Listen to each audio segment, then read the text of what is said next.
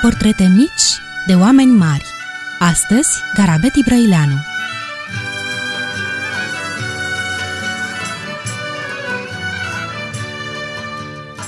Bine v-am regăsit, dragi prieteni! A venit momentul să ne apropiem de un om uh, timid, discret și grav, care a reușit să fie deopotrivă un mare scriitor, un reper al criticii literare românești și un dascăl de neegalat. Garabeti Brăileanu s-a născut la 23 mai 1871 în Târgu Frumos, județul Iași. Părinții săi, Teodor și Maria Ibrăileanu, erau de origine armeană și nu erau deloc înstăriți. Tatăl său, un om voinic, curajos, bun și vesel, era de profesie mic comerciant, dar uh, fără noroc în afaceri și mai tot timpul era în căutarea unui mijloc cinstit de a se ridica din sărăcie. La un an după nașterea copilului, familia Ibrăileanu se mută la Roman, în casa bunicii din partea mamei, Vartenia Marcovici. Din viața de la Roman mi-aduc aminte puține lucruri hotărâte, spune Garabet Ibrăileanu. Am fost un copil precoce. Înainte de 5 ani știam de pildă oarecare lucruri din gramatică pe care copiii de 10 ani le pricep greu. Am fost și amorezat înainte de 5 ani de o fată de vreo șapte-opt ani care trecea pe la geamul nostru. Nu-i vorba, era și caz de sugestie, că și cei din casă mă tachinau cu ea. Da, știu că mă înroșam când trecea pe la geam. Eh, tot de la acel geam vedeam și ceahlăul, care era pentru mine ceva ca din altă lume, ca dintr-o legendă frumoasă. O tristețe adâncă învăluie copilăria și adolescența lui Garabet Ibrăileanu. Când abia împlinise cinci ani, spre sfârșit de septembrie, moare mama sa.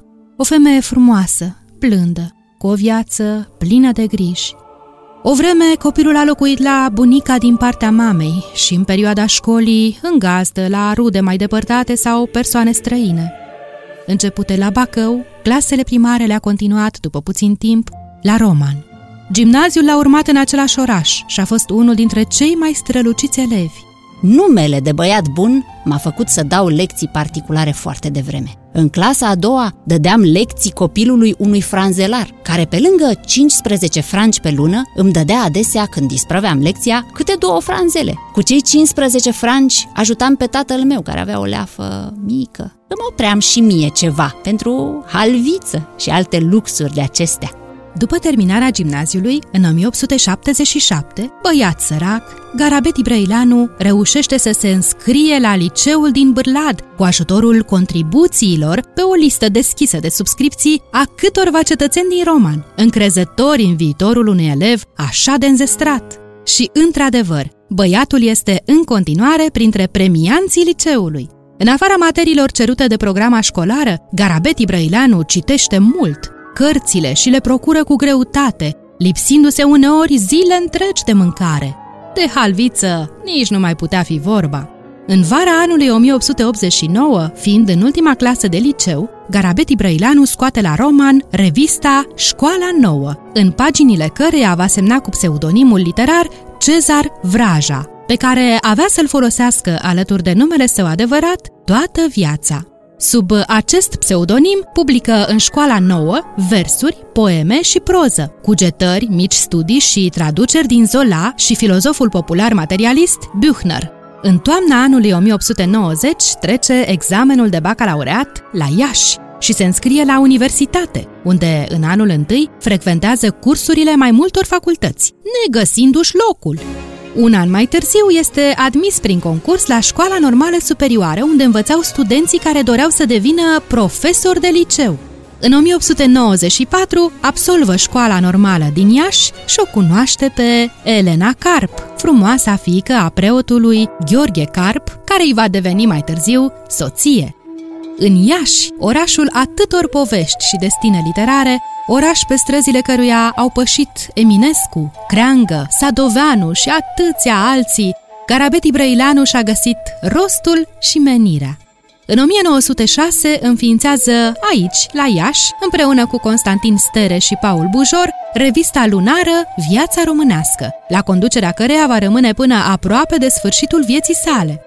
Cu toate că numele nu-i va fi niciodată trecut pe coperta revistei, Ibrăileanu a fost adevăratul conducător, animatorul și sufletul vieții românești. Arghezi spunea, Viața românească a fost Ibrăileanu. Unele din cele mai frumoase emoții le-am trăit stând de vorbă cu acest om de personalitate și ascultându-l mut Ibrăileanu, într-adevăr, a dat literelor românești publicația cea mai de seamă. S-a identificat cu ea ca două triunghiuri echilaterale suprapuse. Unul de azur în paginile vieții românești vor colabora mari scriitori ai vremii, Alexandru Vlahuță, Mihail Sadoveanu, Octavian Goga, Ioan Alexandru Brătescu Voinești, Iona Gărbiceanu, George Coșbuc, Tudor Arghezi, Gala Galaction, Șteo Iosif, Calistrat Hogaș.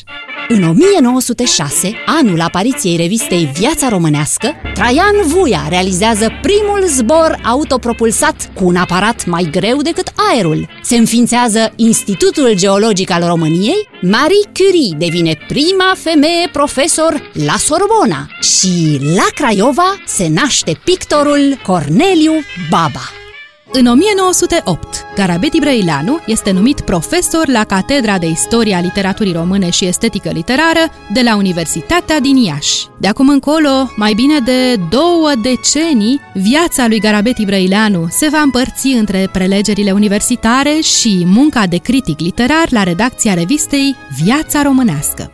Studenții lui și-l amintesc cu nesfârșită admirație și recunoștință. Niciodată încă nu se pomenise ca elevii bolnavi, scuturați de frigurile suferințelor, să evadeze din infirmerie ca să asiste cu prețul vieților la acele ceasuri de literatură în care se înflăcăra în vâlvătăi uriașul suflet al lui Brăileanu. Niciodată n-am avut așa de mult impresia că lucrurile despre care vorbea profesorul erau smulse din sufletul lui. Iată că, deși îl cunoaștem mai cu seamă ca scriitor, autor al romanului Adela, apărut în 1933 și distins cu Premiul Național de Proză, Garabeti Brăileanu a fost deopotrivă un profesor inegalabil de istoria literaturii și esteticii literare și unul dintre cei mai mari critici literari români, despre care George Călinescu spunea Cu Garabet Ibrăileanu a dispărut unul din cele mai frumoase caractere din câte s-au întâlnit vreodată în lumea literelor. El îl lăuda sau respingea, ca orice critic, dar făcea asta cu atâta bună credință, cu atâta căldură și într-un fel și altul, încât rostul său părea a fi acela de a se șterge cu totul în umbra operelor altora. Ați ascultat Portrete mici de oameni mari, Garabeti Brăileanu.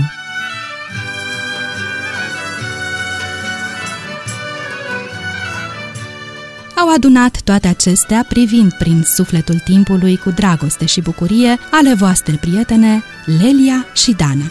Și de v-a plăcut, vă așteptăm din nou cu o altă poveste mică despre un om mare. Să trăiți frumos!